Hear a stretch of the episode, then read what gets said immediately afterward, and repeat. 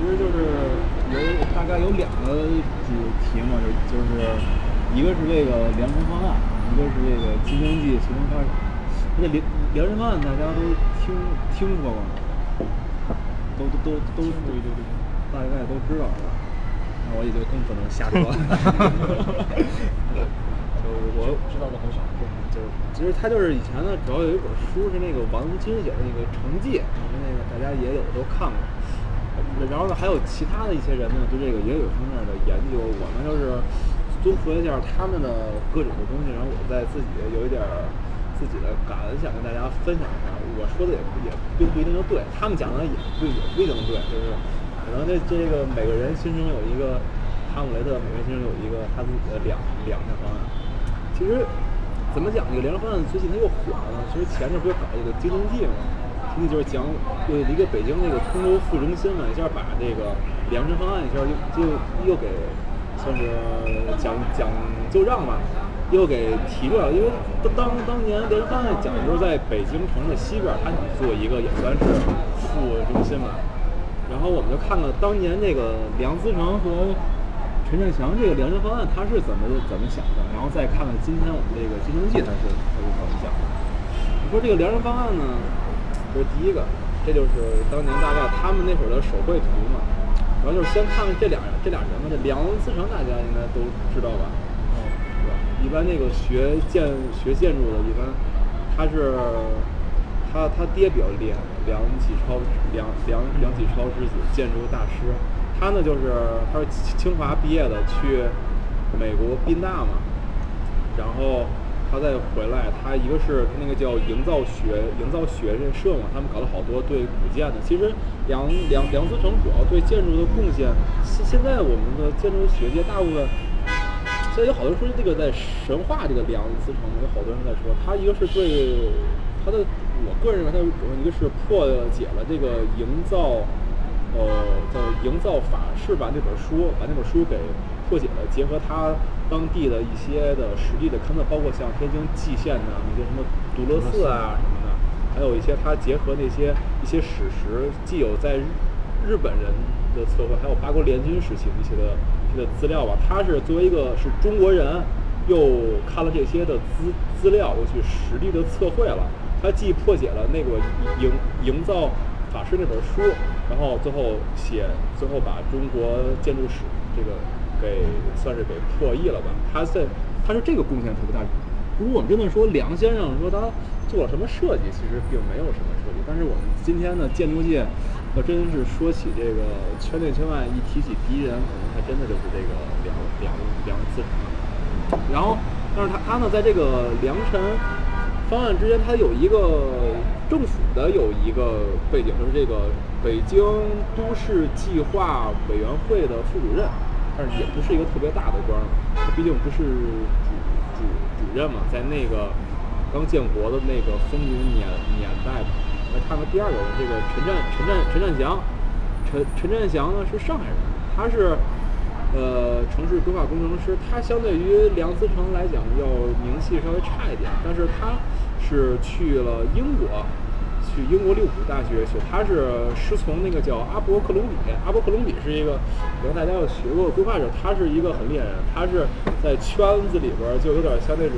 也算是。在历史上数一数二的一个人物，他的阿伯克隆比干了什么？他做了一个大伦敦规规划，大伦敦的规划是他是他做的，所以叫叫什么名字？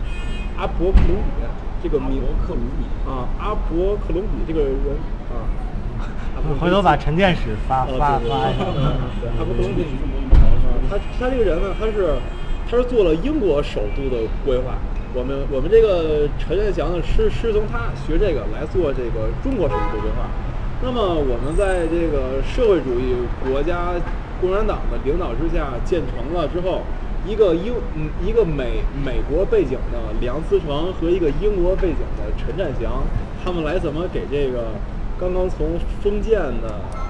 这个王王朝走向一个新的一个大帝国来做这个规划，他是怎么做的？然后我们看这个方案的背背景呢，宏观背景、政治背景，当时的国际形势就是刚建国嘛，是吧？我们国家一穷二白，国内形势也挺乱的。刚刚跟那个讲，跟那个国民党刚打完，我们也在是刚刚巩固了建设的新的新的政府。经济经这经济背景都是非常非常穷嘛。社会背背景就是说，我们的一九四九年的国民生产总值只有三点八亿元，国民收入仅一点九元，这个和今天比，就是简直是太太太太少了。国家真的是一一一一穷二白，太太太穷了。那中微观背背景，当时呢，一九四九年，北京成立了这个都市计划委员会，就是来编我们这个呃，像北京市总规的吧。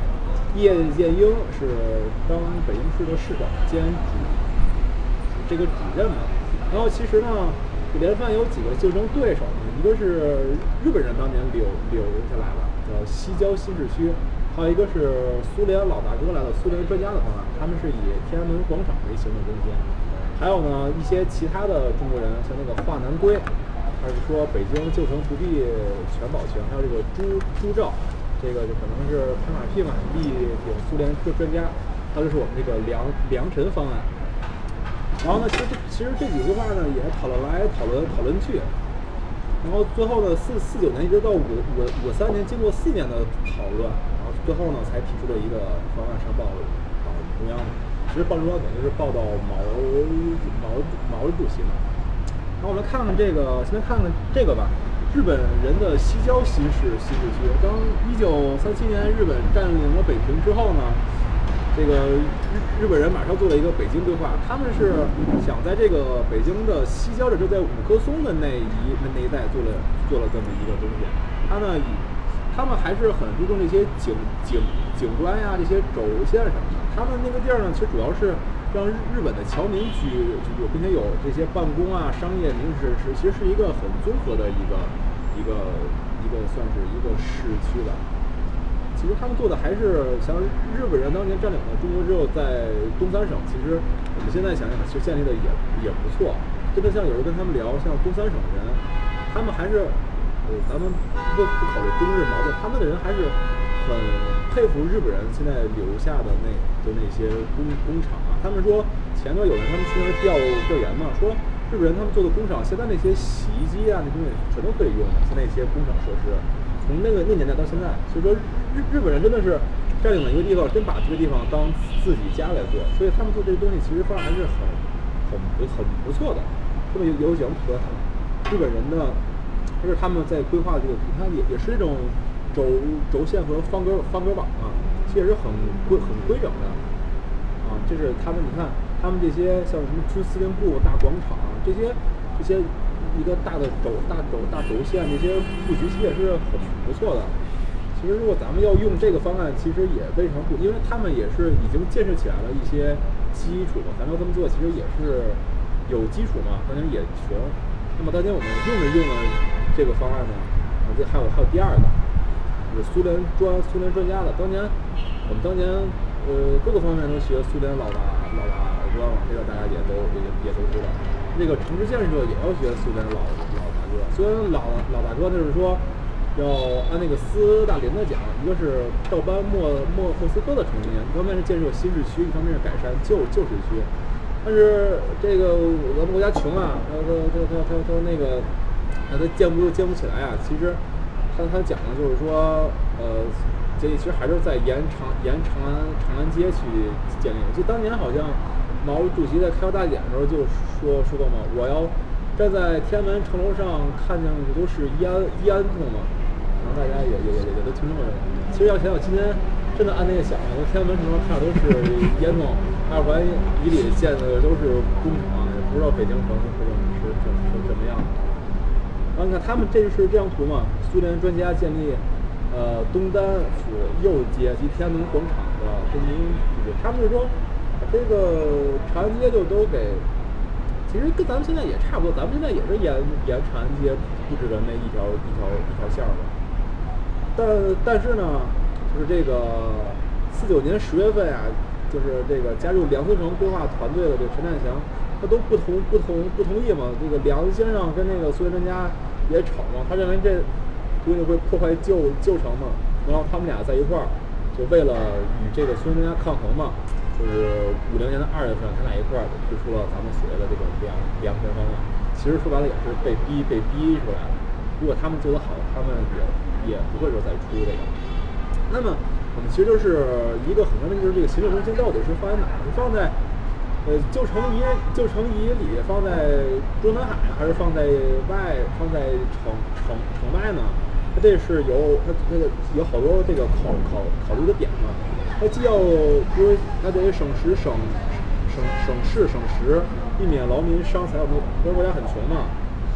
然后它比如像地区的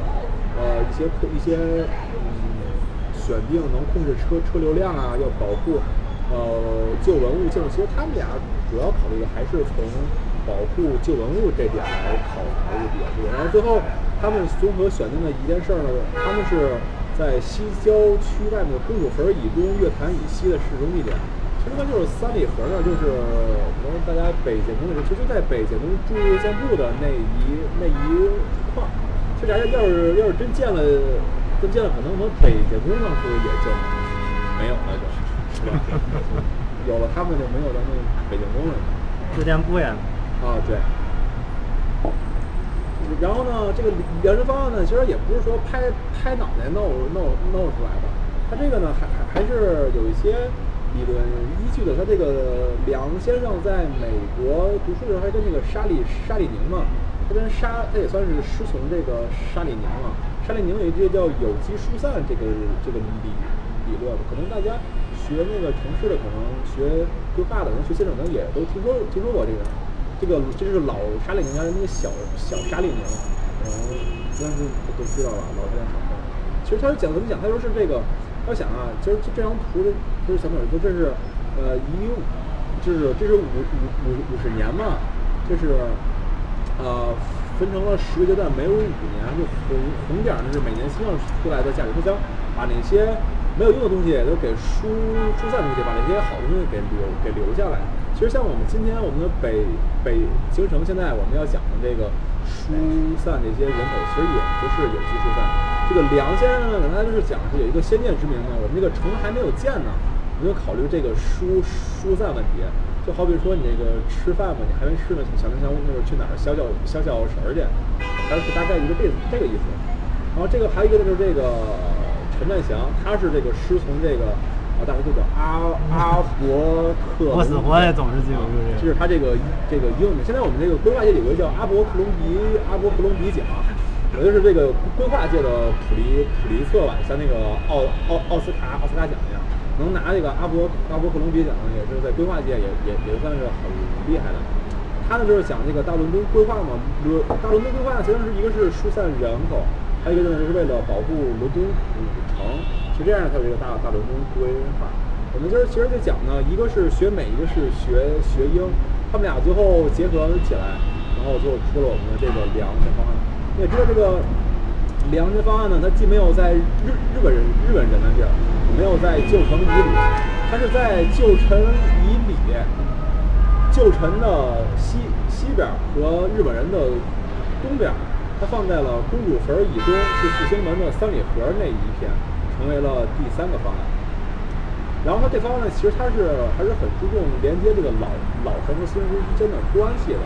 你看它这是方案的功能分功能分区嘛，西面建造的是居住区，东面呢，像这边就是这边就是连连接老城嘛，北端打造政府各部门的机关工作区，然后在南边形成工商企业办公区。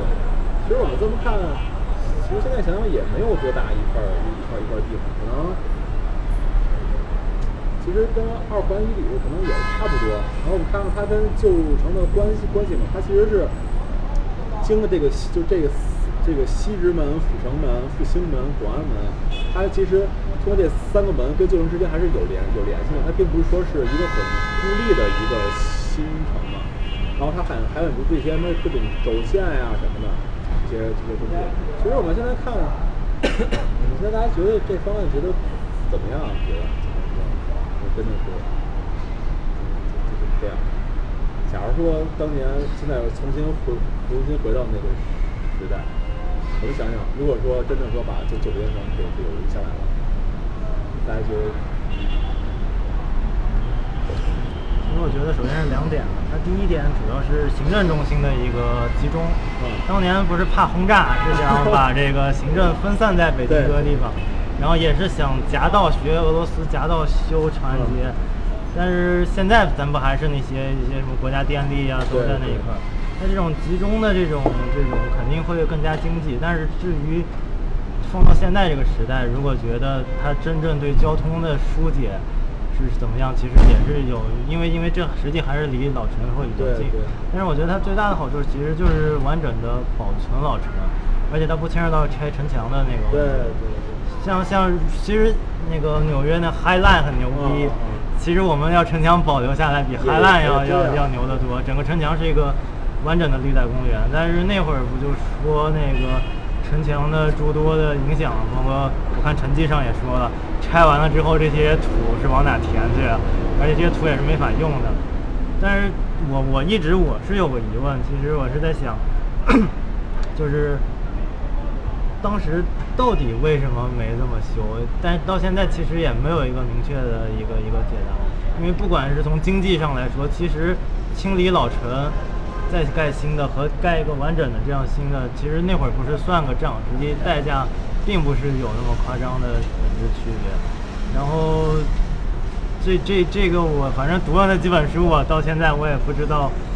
反正看完之后，我反而到最后，我觉得这个东西只能说，就像你刚才问的，这个假设，但谁也不好确定它到底放到现在会是一个什么样。而且，而且这个是低估了整个城市的发展，因为咱现在的话，这么近的这个距离，疏解不了太大的这个对疏解不了城市问题，其实是。其实，在那个年代的这个想法，其实想想还是有一个叫历史的局局限性。在那个年代，他肯定是想不到我们今天城市可以发展发展成。对，其实之所以是好是坏，我们来看看后来是怎么说的吧。最后结果是怎么着啊？各大军队、各大部委各占各各各占各的地儿，谁也不听各大部委占山为王。其实说实在的，当时那个十大元帅他们也都是各自为为政，其实也很难说一个规划能够把他们去统领下来。然后再加上我们又说抗美援朝的时时时候，有一个翻译讲的这个要轰要轰炸，怕集怕集怕集中嘛。就是说，既没有说毛泽东提出要乔太守论点鸳鸯谱嘛，大分散小集中。就其其实呢，最后这三个方面全都全都给照顾到了。长安街也有，像三里河三里河那边儿也有现在我们的住住建部，也有我们的北京建筑大北京建筑大学。然后在西西边呢，那边儿现在的各大军委也到了那个。就是原来日本，其实这三个方案呢也都到。其实我我我觉得一句话说呢，就是没有规，其实我没有规划的。我们规划一些，在那个年代，当年在建国的时时候，两先生听了这个东西，他是义无反顾的要投奔共产党。他说，共产党是计划计划经济嘛，计划经济，规划师来说计划经济是规划师的天天堂，一切都是按计划走的。但是没有想到我们的 有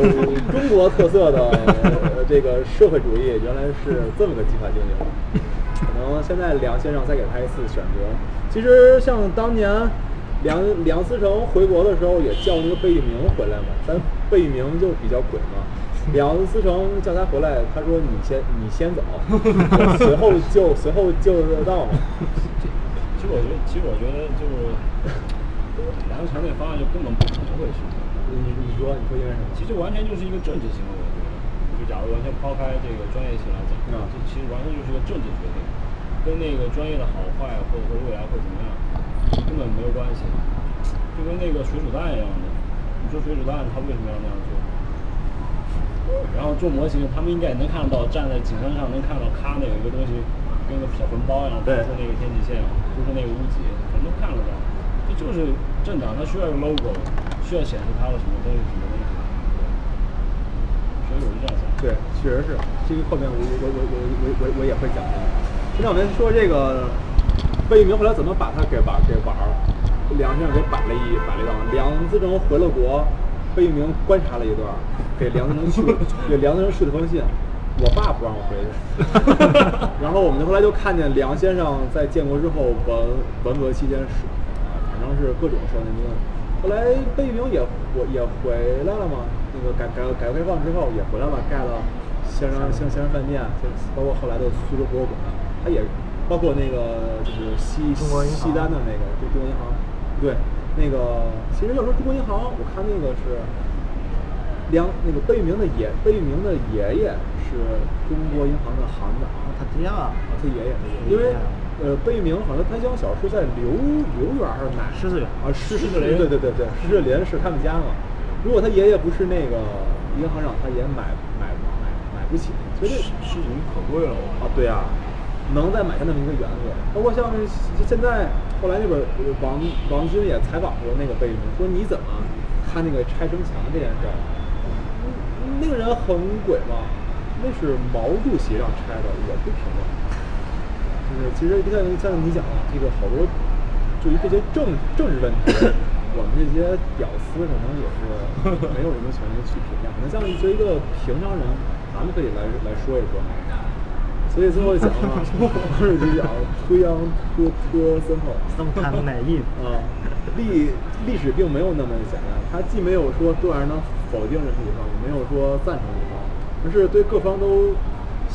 吸取一点，融合一点，又对各方都打一些折扣嘛，来形成了我们当今北京城这个混杂的状态。其实也没有说一个清晰的愿景要完整的去实现。其实我们当年呢，那个北京城政党还自顾不暇呢，又搞大革命，又搞运动，又谁有的心思去关心我们的北北京城市是什么样的？然后其实我们就讲，前两天我看了本书，看了一个杂志嘛，就是讲这个石楠，大家都听过，可能甘肃静言听过吧。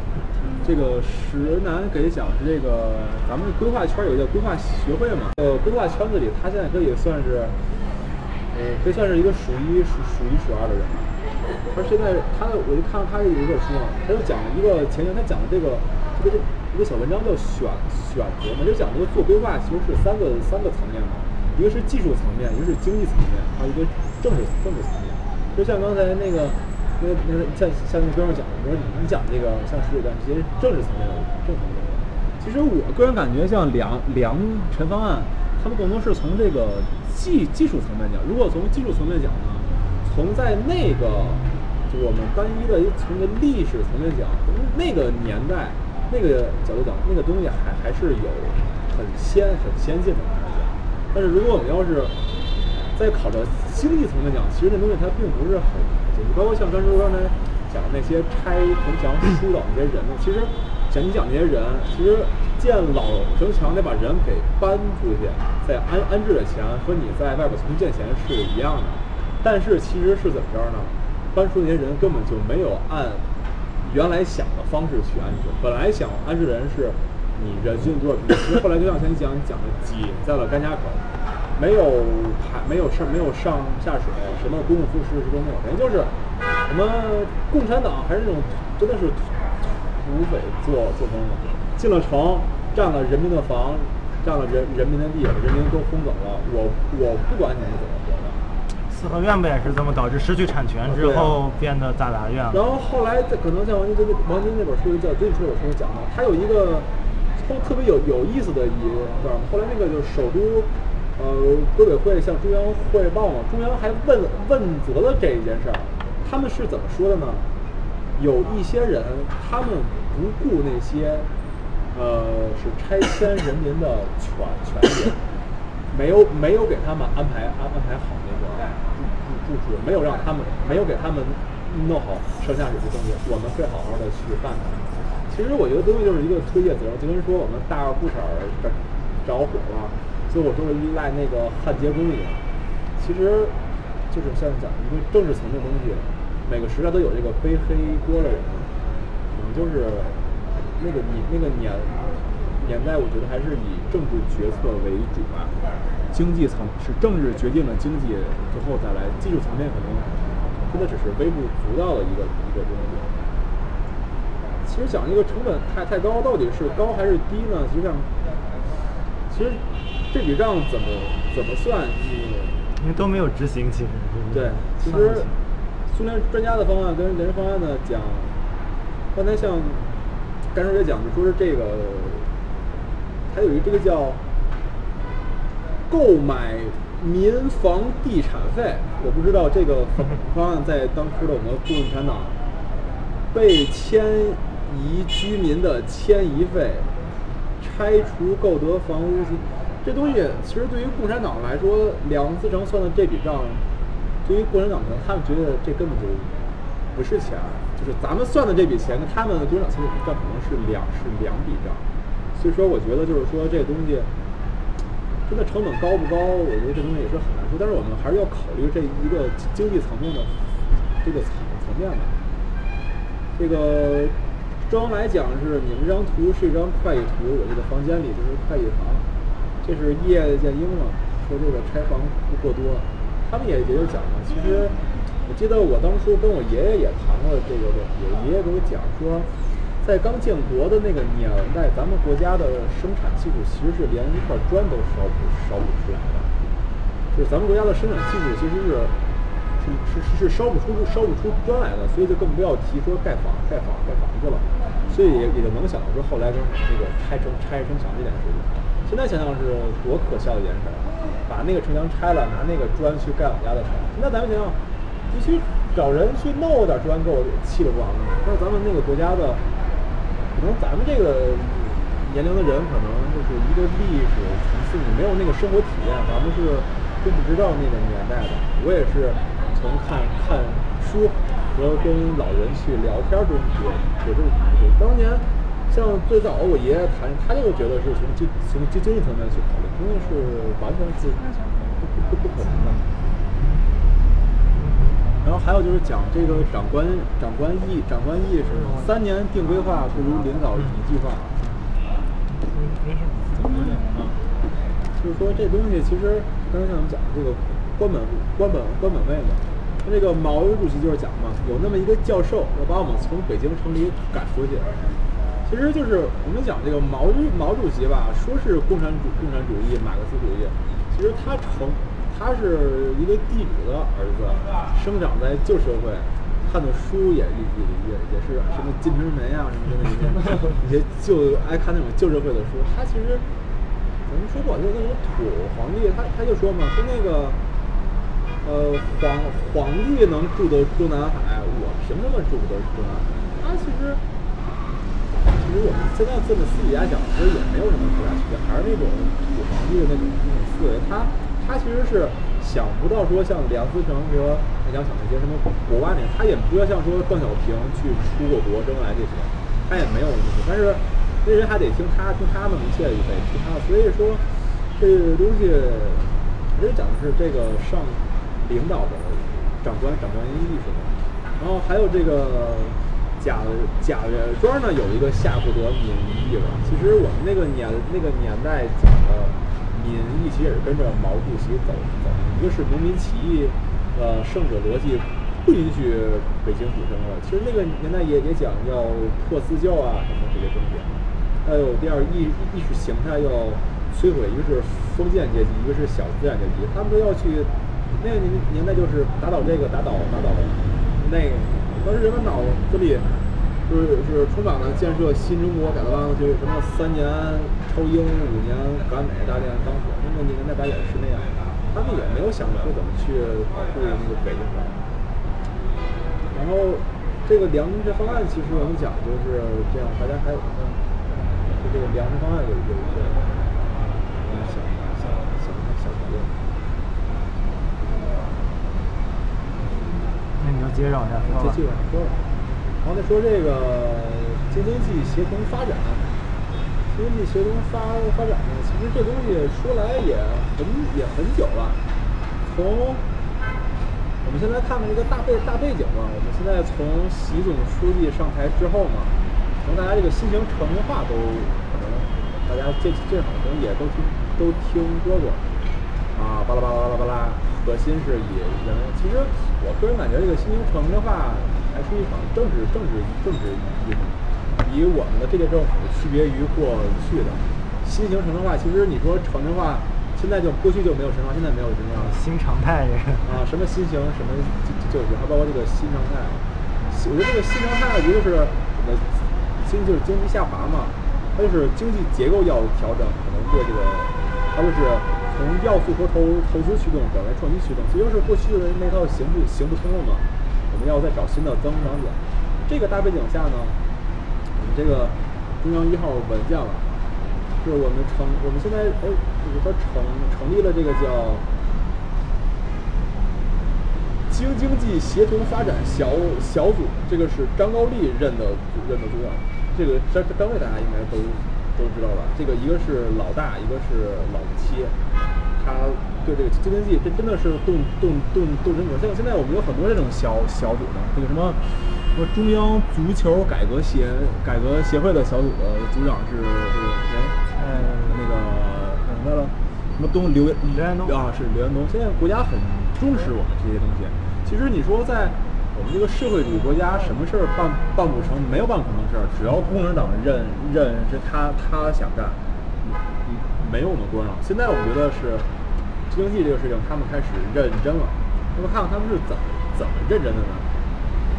说这东西也不是说拍拍拍脑袋拍拍出来的。哎，这这个吴良英大家都说明我面试能见着呢。啊，对吧？这可能是甘叔的这 个老老师之一。这个吴良英现在可以算是这个，就是活着的里边可以算是我们叫 中国是建筑还是规划圈的第一人吧？我我不知道，如果他要说是老二，现在不知道谁敢说自己是。真是两个圈儿都跨了。哦，对，他是，其实他就是一个这个人居环人居广义建筑学啊，人居环境学买的东西，什么建筑规划、景景观、艺术、哲学、社会、经济、地理，哎，这东西我全都我全都就全都占了。他这么一弄，现在这个，其实要真的说，请京津冀这个政治层面这个国家级东西，我觉得。也也就只能找这个吴良，他背后有这个清华的这个团团队来帮忙。我觉得这东西也确实是，他搞这个京津冀地区城乡发展规划研究，其实也搞了好搞了好久。从零一年的一期报告到零六年的二期报告，其实我们的那个就是最近的一版总一版总规，零五年到二零二零年的呃零三的北京市总规，就是按照一期报告我们在形在形成了我们的北京市总规，包括我们现在。其实像现在一九年三月份，九十二岁的吴良英完成三期报告。其实我觉得这个三期报告，就是其实也也就是我们现在这个经济协同发展，算是以这个报告为基础的一个再来展开的上升到一个政治层面的一个东西了。因为政府可能也不会说是去拍脑袋不搞研不不搞研不搞研究去干这件事。然后他这些。我这研究这本书，前面我想买，但是有点贵，我就图书馆借了一本，呃，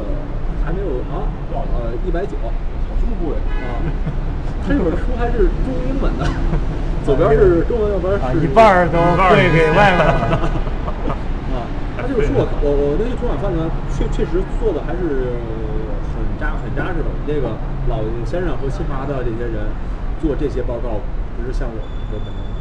清清华是真扎实，对，真的是直接搞理论、搞学问，是实实在在的。所以我觉得我们这个京津冀国家交给他们，我觉得作为老百姓来讲，真的是能放心了。然后我们来看看这个，大概了解一下这个京津冀吧。咱们现在这儿有北京人，剩下的那两个京和冀没有是吧？陕西有是吧？陕西有，陕西有啊，没来就不告诉他们。嗯，人口密度，北京现在是，其实这个数啊，永远就北京市到底有多有多少人？其实两千多万，两千多少万，其实谁也不谁也不知道。这个官方给暂时报的是两两两千零六十万，其实我觉得也要超了。其实这个有有人来有人走啊，面面积我们可以看，面积北京比天津大，但是北京比人口大的那点多多的可是多得多得多。像河北的面积当然是大，但是河北的人少啊。呃不对人人少，人口密度才三百三百三百多人一一一一平方公里，差三 D 交交通可能大家知道，就坐那个坐高铁去天津特别特别方便嘛。但是从天津到河北和从河北到北京，并不是很很并不是很很很方便。可能有些住河北的人，可能坐大巴、坐坐地铁，可能也并不是很很很方便。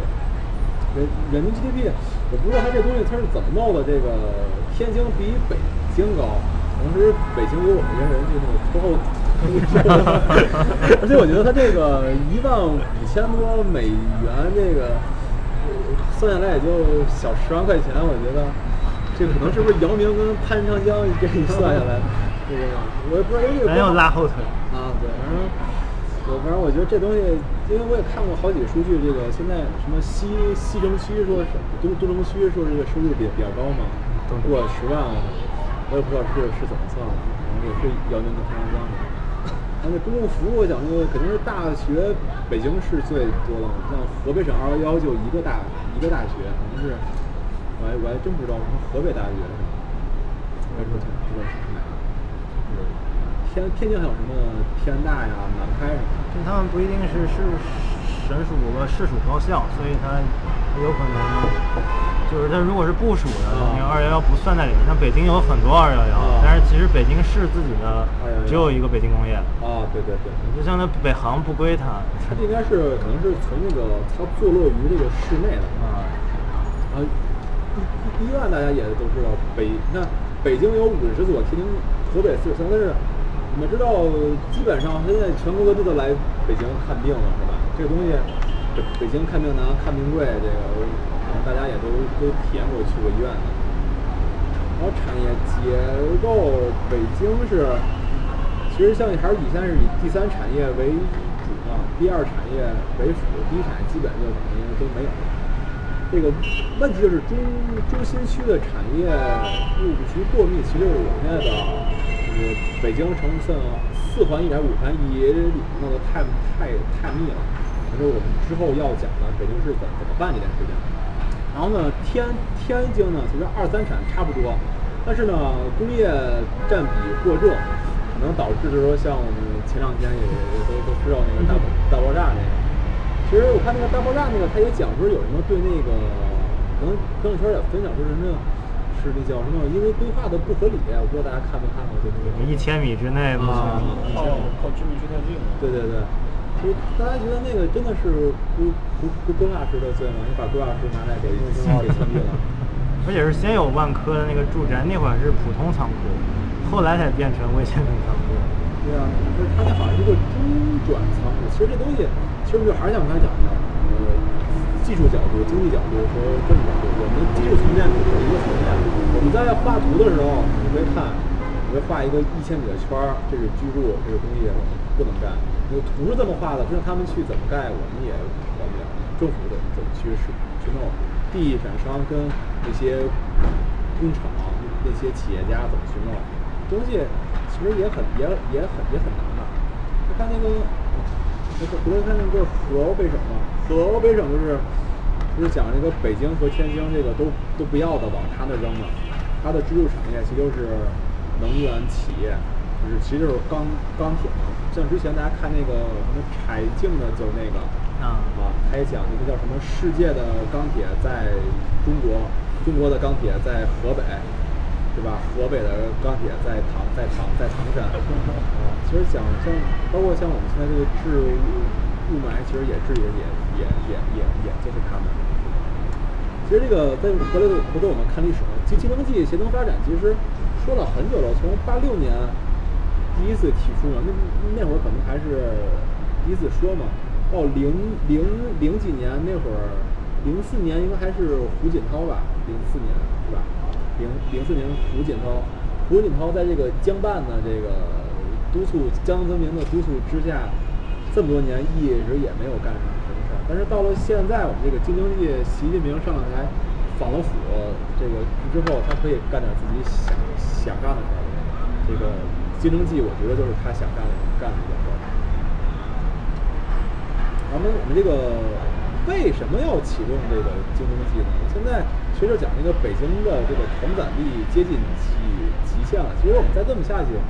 确确实实是不可能。大家在北京也都觉得空气啊也空气也不好，交通也不好，房价还贵，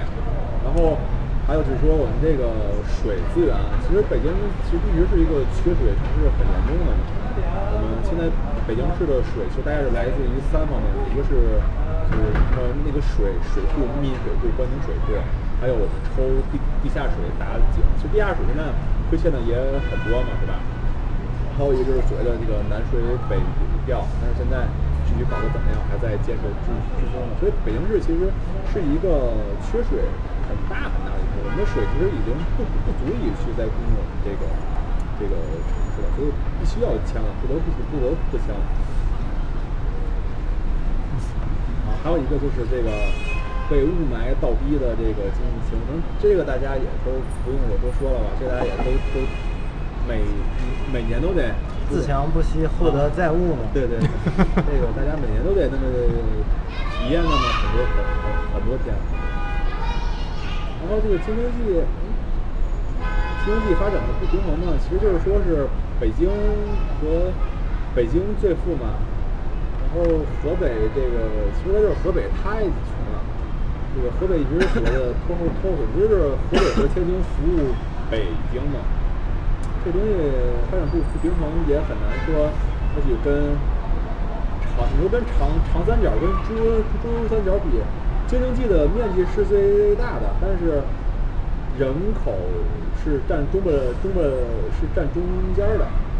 呃，城市数量也是占中间的，但是我们的这个从产生的 GDP 讲，我们这个呃京津冀跟这个长长三角可是差一差一差一半呢。我们相同的基本相同的面积，我们 GDP 只有它一半，可以讲珠三角和长三角是全面开花，而我们就是一个北京带着俩穷穷兄弟吧，就北京市最富的，天津还好，就是带着河北这个穷穷兄弟。天津比咱富，刚才那个啊，对，对，就是天津带着带着他。然后还有这个国国家层面呢，就讲我们这个北长三角和珠三角是也是南方嘛，上海可能相对在在中间儿一一点儿，珠珠三角在南边儿。北北边其实这个这个京津冀也要搞发展嘛。其实我们现在讲这东西，还有一个就是这个，所以讲这个“一带一路”嘛，可能也也在在在在发展中，我们也不得不来来搞这个。所以就说呢，我们讲可能现在有一个作为学规划的吧，我们在前一段一直看新闻新闻联播嘛，新闻联联播上他老播这个京津冀协同发展规划纲要，我们讲什么时候说有一个规划说能上新闻联播，我觉得这个东这东西。这个东西是一个，虽然我我个人讲，它是一个，呃，从历从真的从历史角度讲，真的是一个，呃，共产党动真动动真动真动真格了。因为你想，我们什么什么建筑，可能想建个大裤衩，可能说建个鸟蛋，可能在新闻联播上可能会后边一闪而过，但是新闻新联播上来他就来讲这个京津冀协同发展这个东西，包括像我们现在的北京新闻天天播。所以我们讲，咱们来看看这个这个国家动真格的出来这个经济协同发展规划纲要到底是干嘛的？他他要的？其实我们讲这个规划纲要还是一个这个叫顶层顶层设计。其实什么顶层设计？就是这些，其实讲啊，就是这，我我我的个人感觉，这个京津冀啊，其实它不是说京津冀这三三家的关系，其实是四四家的关系，是一个党中央和京津冀三方的关系。其实像今，其实像我们之前也一直在搞区域各种区域规划。那像我们学院的什么像张中国院长啊、张院长也是搞区域规划，这个吧、那那那个吧。其实你说这个搞区域规划，其实都是瞎瞎扯淡。你说你说这个天津跟河北、北京，你说我我们仨，这个天津、北京都是直辖市，河北也是省。这我们仨凭什么我听你的，你听我，你你你听我的？你说那么干，我还说那么干？那干嘛谁谁谁听谁？所以这个一直不好办嘛。所以就是，但是中央中央力出来了就不一样了。我们在这个，毕竟现在中央跟地方的关系还得是地方听中央的，跟其他国家不一样，还是还是社会社会主义国家。所以我们就讲呢，我们来看看它到底是怎么着，是一个核心，三个突破嘛。核心就是有序疏解北京的非首都功能。这个其实要讲什么叫中央不动，啊，对，对，就是北京市动，中央就是疏解北京的非首都。其实我觉得，其实我觉得，现在我可能过去这老感觉，可能像什什么叫首都功能是什么？你知道首都功能，然后非首都功能这个。哎，对对对，这这就是北京啊。其实这这就有两个，一个是北京市的城市功能和一个首都功能，就是等于是有两个有两个圈儿，把那个北京市的那个圈儿，把那个首都功能圈儿啪一套，那个圈外边的就全都往外给给葫芦走就行了，其实就是这个意思。但是我我在网网上也查了好好多这个非首都功能的定义嘛，其实真的你说谁是非首都功能，谁不是非首都功能，这个咱们规规划师说了算吗？甘叔说的，刚才已经说完了。干什么？干什么说谁不说谁？说北我听天哥的，我我听我听习习大的习大的。这些东西呢，其实怎么讲呢？还是因为政治层面的一个东西，他们怎么去讲？一个核核一个核核心就知道，然后呢三个突破呢，就是我们怎么去干这件，怎么干这件事儿呢？怎么去有序疏解首都，有序就是第一步呢，我觉得这个思路很对，就是京津冀交通一体化。就是我们像过去所讲的嘛，要想富先修先修路。你这东西你要去疏解它，你先把路给修路路修好了，他们也不愿意走，而且你疏解出来东西也并不一定他们能活。然后第二呢，就是所谓这个生态保护、生态环境保保护这个环保这个习大大其实是很一直很重要的。像之前讲的什么什么叫看得见青山，啊、啊对，是吧？其实他是很很很很盯着这个，他一一直在各个方面的说，包括我们现在我们是这个十八大也把这个以前的四维一体的五维一体把这个生态保护，像其实各个方面都在说，但是其实你包括像我们之前那个，大家也都看那个柴柴静那个，其实这个生态生态环保的东西，其实是一个很费力不讨好的一件事，因为什么呀？我们搞环保是要花钱的一一件事儿，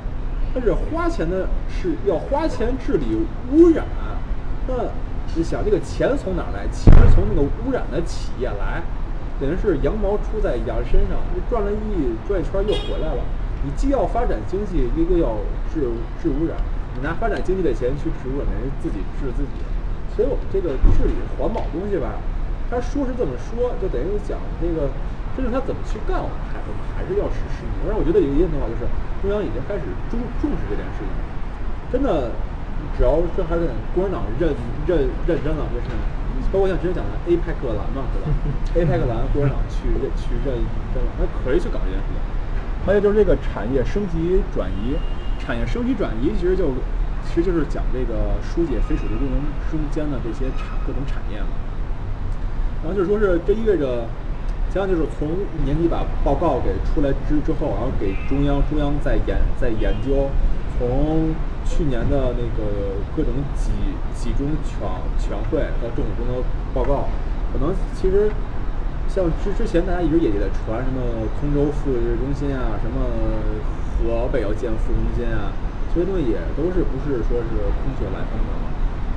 就是它其实中央那一一一直在谈这件事。其实我个人理解就是，中央跟这三个地方他们一直在谈各种利益的交换嘛，各种利益的协调，最后他们中央跟三方达成了一个利益的共识嘛，呃推推出了这么一个规划纲要。然后我们来看看它这些具具体的细细则后面是是怎么弄的。这个一个核心是有，它是北京的新定位嘛？你刚才讲的，北京的首都功能是什么？政治、文化、国际交往和科技四大中四大中心。然后大家知道，我们在过去北北京是有一个经济经济中心的，而现在北京把这个经济中心给去了。天津市是一个基地三个三个区嘛，即国际先进的制造研发基地、国际航运核心区、金融创新示范区、改革开放先行区。然后河河北的定位是一个基地三个区，全国啊，其实这东西就是他们什么区并不重要，主要是北京市北京市什么区，北京让他们什么他们什么区。然后我们看看这个北京确定重点疏解的四类非首都功能是哪四类？一般性制造业、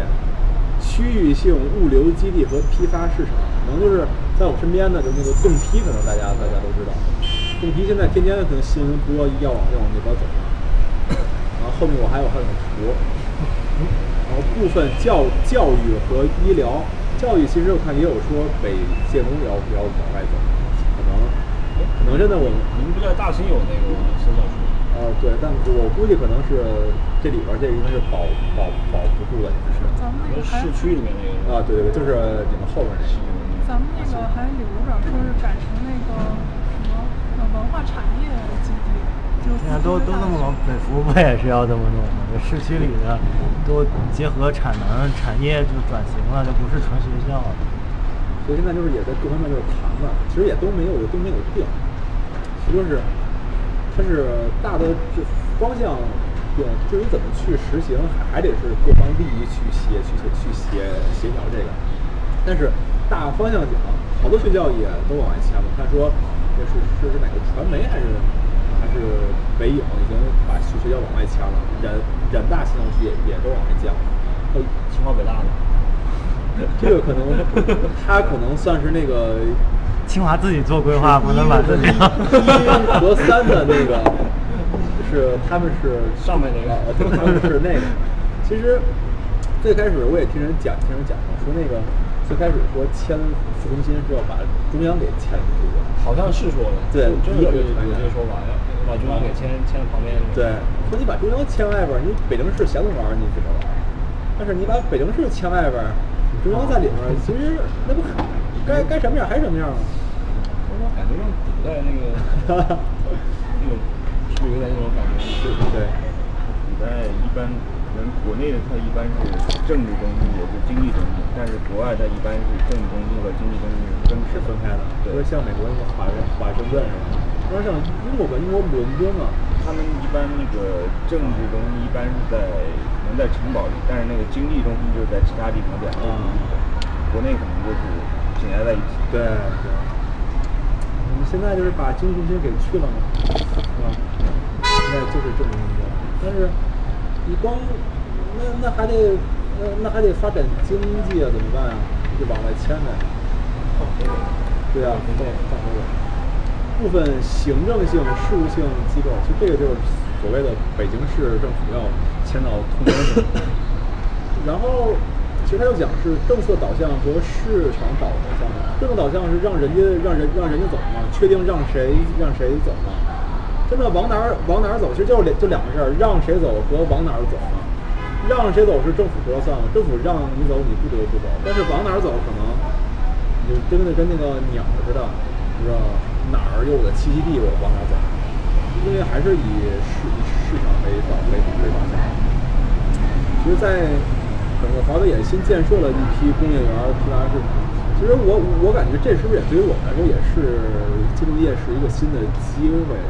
又又来又来又来活了，又得熬夜了。对啊，因为像是可能大家也都知道，前前阵确实是都不景气了，是吧？现在反正好像今年稍微好点。今年好点儿，可能是不是赶上新经济了，就可能有点项目最近不行，好像今年感觉还还不行。不过这个北京老城区的改造，就是这个这个存量这一块儿，实际也是一个很大的。对啊，像王俊他们整个公司就是做改造，就是接的基本上都是改造项目。谁谁的公司？啊，谁的公司？就是王俊跟我女朋友在那个公司，他们主要就是现在在做首钢改造。首钢那边有大片的园区是在做改造，另一方面他们做中关村那边有一个地下广场，他们把负一层就是掏了很多洞，然后改成创意办公。但是有个问题就是他们做改造都是建筑师做改造，他之前没有策划公司介入，所以会导致他办公空间分割其实到后来不一定好卖，因因为因为没做过策划，你自己定的是多少个对大会议室多少什么，但是没有经过策划的话，这其实到后来还是有问题。但但是其实也是还有一部分就是他们这个公司自己也投资，啊，自己当甲方。就是他们也是有创投这个，所以所以就会发现就是纯盖房子不挣钱，但是你要在里面就是又自己投资，然后又又又自己去控制项目，这个其实很多都想做全产业链嘛，要不然设计只是下游的，对对。最后就很被动的。刚刚讲这个糖和存量嘛，存量，然后存量也也是一个也是一个基或者就是其实我们想着一一一般性制造业要退出的，其实像今年就是北北京计划重点腾退出三百家污染企业，其实就是我们讲这个政府要下定决决心干了这件事情，其实也很快的，这这这些东西，包括像这些各种的这些企各种企业，还有是高校，我就是一些报道和一些新闻什么的，高校外外迁嘛，北京化工大学，快北服把他地儿占了，跟我们隔条马路了。然后还有说北京科技大学、中国政法大学也其实也都得往外迁嘛，一个是新校区嘛，一个是啊可能是整体的往外迁吧，包括像跨地办学嘛，招生也就有所倾有所倾向。其实你说这个这招生，其实我觉得这东西也没有那么说，你说这个河北的孩子在北京能不能高考啊、入学呀、你不涉及到这些最核心的东西，你说光弄大学这东西，其实这东西也很也很难讲，他们还是没有触及到一些最根本的。你说，可能是这说他这个说是大学里边那个河北和天津的能更好的报考北北京的大学，但是你说像从中学和小学这方面这角度讲，北京的教育资源还真的是全国还是领先的，但是并没有说是涉及到这个区域性专业市场，就是一些什么建材市市场啊。可能也也要往外办。还有一个就是这个动批嘛，我们动批可能咱们都能看见里边儿，说要搬，其实他现在人也也也不少，但是也有阻有阻有阻力嘛。我听他们以前说那个动批一年也不少，特别特别特别特别赚钱，他们一年能挣，反正得说得有个十来万。这是华北最大的这个服装批发市场。然后你要他们，一个是收租子的，一个是租租的，都不愿意走。其实，其实东西也政府也有很大的鼓励嘛。一直拆怎么办？就去闹呗。你看，这个这个去去我们去我们学校闹，看这个，他们，我哎，你们都你们都你们见都见过吧？那个，他们就是，我觉得他们还挺好的，也不不不不闹事儿。有一天我们出门，我听的全是警，全是警警车看上，他们穿着这个。就这个小背，这个小背小背心呢，我要吃饭，然后往那一坐，到了中午该吃盒饭吃盒饭，他们也发快点水，人也不那就那坐着，就是这这种东西，那怎么办？你给他们都签都签走了，真的你说动批这种地方都来，到那儿真的还会不会有人去去那买？但是也没有说很难嘛，其实政府有很大的阻阻力去搬搬这些东西，很难这东西。还有，就看那个，就是这个要想富先修路嘛，京津冀交通一一一体化。它这个建设二零二计划到二零二零年实现五个一体化，公路网公路网络一体化，交通运输一体化，交通运输管理一体化，运输服务一体化，物流发展一一体化。啊，就各种一体化也都说。其实我觉得这东西就是这个交通，它涉及到一个什么问题，就是。我们京津冀三地就是互相管，各自管管各自的。其实，其实你说白了，最最根本的一个问题，你说这个河北天津的牌车，你进北京还要不要那个进进京证？你说京津冀一一体化了，你北京天天还限行呢，那你京津冀一体化了，你河北北京车天天往北北京开，那都更不乐意了。这些东西，我觉得政府也挺怎么搞这个一一一体化？其实他们讲就是，最根本就是打，其实他们政府讲是要打通断头断头路嘛。什么叫这个断头路呢？就是不同地区、不同等等级的之间路不能不能接的公路，这叫什么？其实大家可能有点开车也知道好，就是好多条路你从这儿能看见那儿，那就是过不去，也接不上。其实这也很很很不很不方便，也是。有很多路路都修路都修好了，到北京和河北的分界线，人嘎那给你竖一路障就关上了。如果如果是那个北北京说是北京说是河北弄的，河北说是北京弄的，可能这种东西就是。你这个其实要真的是可能我们讲那个从土木从工程上讲，你修条路其实并不是很麻烦很麻烦，你就出出路但是你一涉及到这个两个政府的管理问题，就涉及到很多问题。所以现在讲我们的中央出台了，等于中央大的大家长出台了，你们哥仨就别闹了，都听都听中央的。所以这件事情还是可以办可以办成的。但是办成之后所产生这些后后果怎么情况？就他们可能也会去测算、会预测这些事儿吧。然后我们就讲这个平谷线确定为首条区域快快线，就说这个平谷这个这条线要开到燕郊了。可能大家有没有在燕郊去买房的？那会儿我不知道。呃，没来的就是以前思锐的那个那个基友，他就是今年结婚嘛，在燕郊，去年刚买，去年买的，然后我就说哇，你这个这个太远了。之前的是吧？你那块儿，你看你这个不好，然后今年就一体化了。啊，对啊。其实我们班以前有一个有一个人，可能司马剑，你知道吗？司马剑在我们班，我们班我们班同学，他他他他在，我说大一还是大二的那会儿，嗯，反正是在一零年左右吧，去燕郊那儿买了套房。他是他是东东东北的嘛，找了个北京女朋友，然后想说那个房，那会儿说买还小小几千一一一平呢。那会儿跟我们说，哎呀，我我去那房，他妈开车两个小时，那到现在你这地铁都地铁都通了。那边那会儿一直传说那个燕郊要算北算北算北京的这件事，其实想那会儿的传传闻其实也不是说无稽之谈，到现在也都成了。他现在到了燕郊北和三河西呢，都设了站。其实这只是一个开始嘛，到后来各种轨道交通啊，说那六号线也要往这通了。然后就是各种京唐唐蓟铁铁铁铁路嘛，还有京滨城，就是各种高铁要更多的要开通了，还有一千公里区域快线嘛，就是说我们把那些呃，就是从燕郊发往北京的通勤列列车变成一种考试嘛。哎，可能我觉得像以前这东西，其实在国外好多，就像那个有一个叫什么猪八猪八犬那个电影，大家看过吗？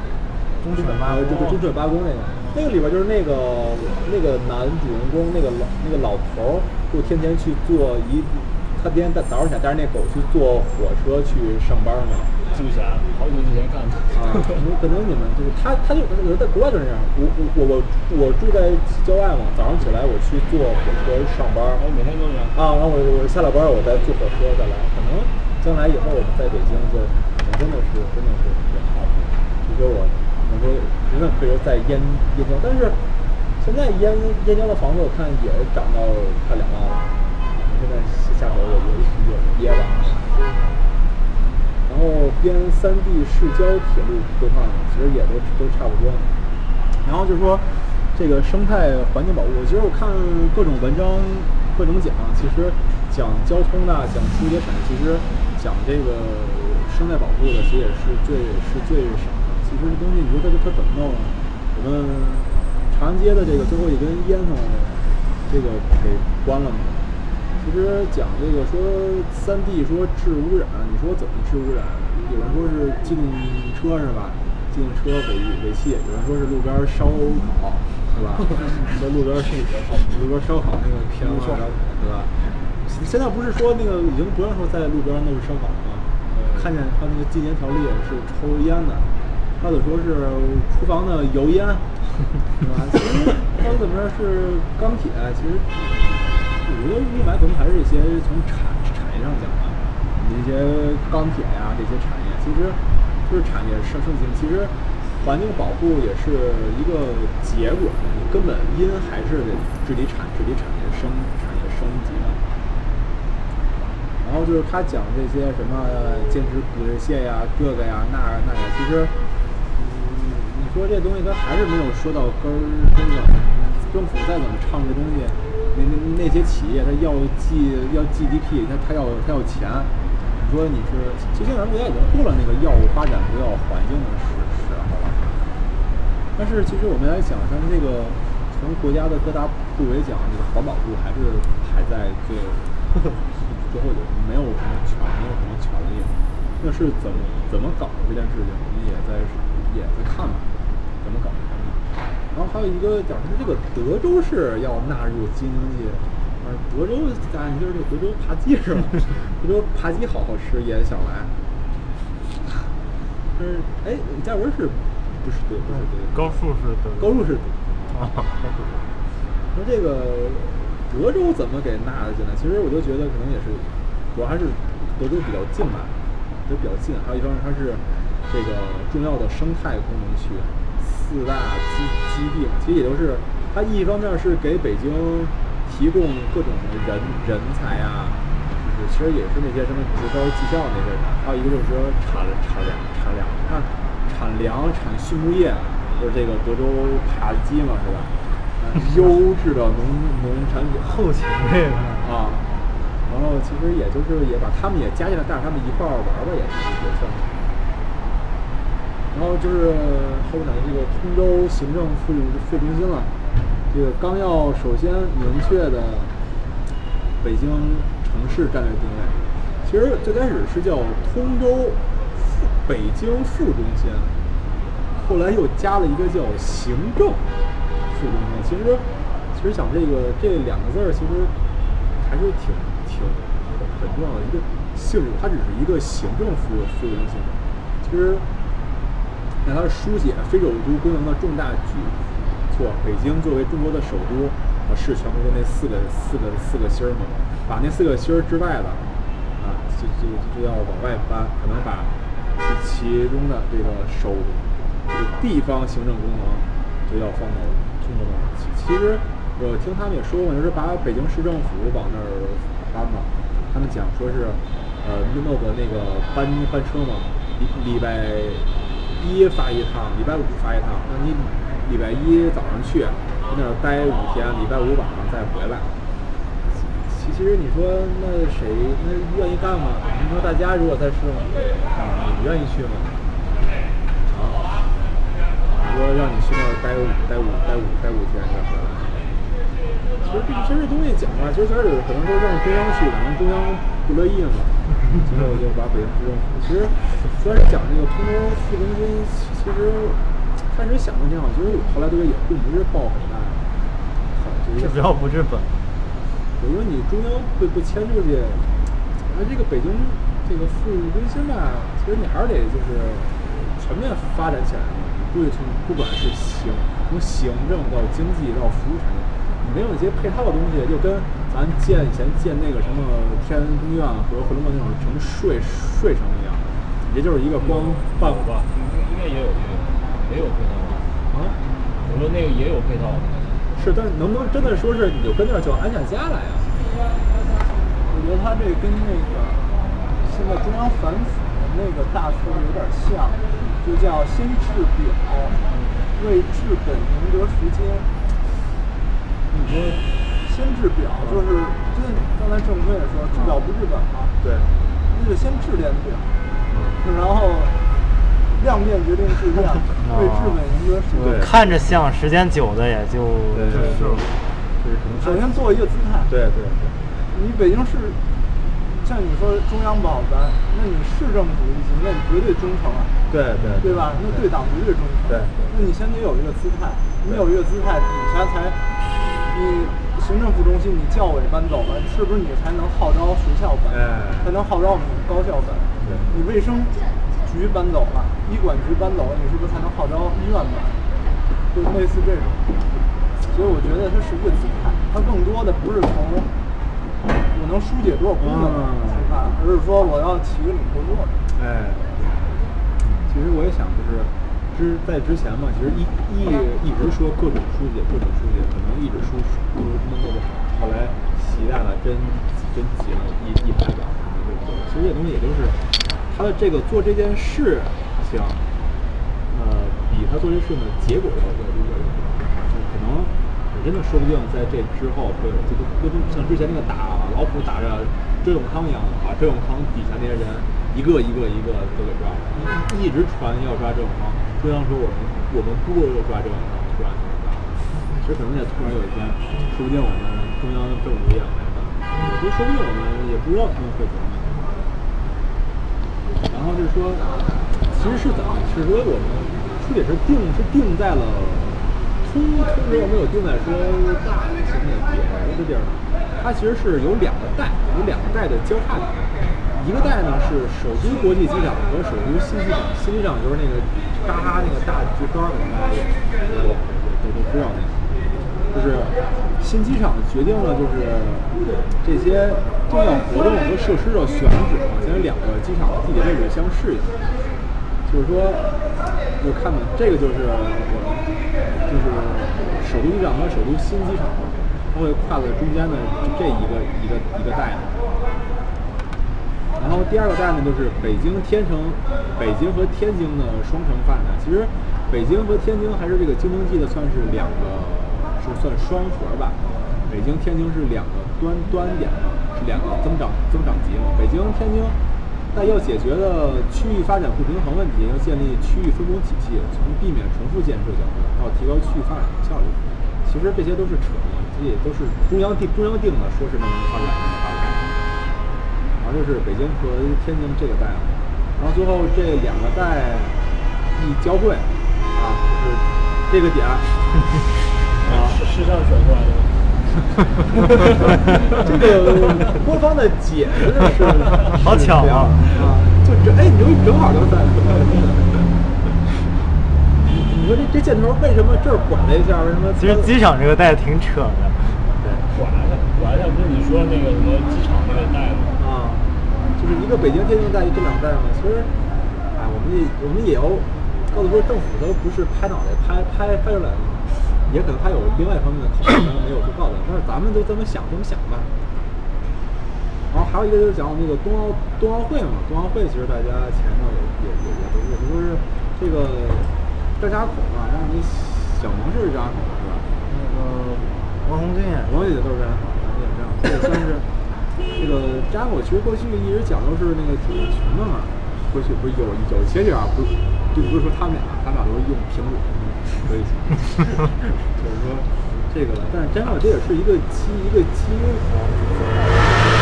这也是一个发一个发展机会。其实像我们讲，我们其实我们讲我们那个。其实我们在过去北京城的发展，在零二年还是哎零一年吧，申奥成功的时候，我北京其实可以迎来一个新的发展契机，可以改变我们那种摊大饼的那种方那种方式。那会儿吴良英一直呼一直呼吁嘛，说我们要趁这个契机改变这种这种这个摊大饼。北京摊大饼这由来已久嘛，但是可能后来综合这个政治考虑考虑吧，把那些什么鸟巢水立方还是放在了北，放在北北边儿。如果你要说把鸟巢水立方你往东边或者你往南边放，一下可能那边它就活了。如果你把那个放在现在的这个通州副中心这个增长增长点那儿，可能它也会成为一个新的。但是可能因为我觉得这个政治层面的考虑可能会比我们考虑的更多吧。那方面确实一方面基础设施更更好嘛，你只建成本题，不用再搞那些配套的那些设施什么的。另一方面也是奥运会花不花不少钱嘛。既然你要花了这个钱，我们要考虑的后奥运我们要要怎么。其实我们这回也算是吸取了一个经经验嘛。其实我们这个新就是奥运，其实也就是先修路嘛，是吧？就你不修路，你这个去崇礼那肯定是很麻烦。其实一个就是，呃，包包括现在是修铁、修铁铁路，还有修公路，是吧？其实就是说，这个冬奥会结结束之后呢，其实张家口可以发展成这个养老基地。其实我们之前那个，其实北京现在全国进入老龄化社会，其实这个其实当养老，其实那边嗯，反正说环境确实也挺不错的。那边其实后奥运也可以那么那么那么，但是说可以说呢，这个在奥运会红利呢，就在那边那个冰雪产业，其实大家直接去滑去滑雪，其实我们现在那些北京周北京周边的那几个那几个滑雪场，其实也就有那么回事儿，也就。其实真的要去那边，也能体验一些比较那些专业的那种高山滑滑雪呀、这也是对那经济的也是一个，还有就是这个所谓的冬奥冬奥蓝嘛，我们那个有 A 派 A 派克蓝，就可能会有这个冬奥蓝嘛。但是这个冬奥蓝，就我们想的还是别就冬奥会的那套蓝能长久的持续。但是说真的是怎么弄，还得是看那个经济和产业它怎么去做。就是这就是京津冀一小时轨道就轨道圈嘛。然后之后就是有几个思考问问题，就是这个轨道上的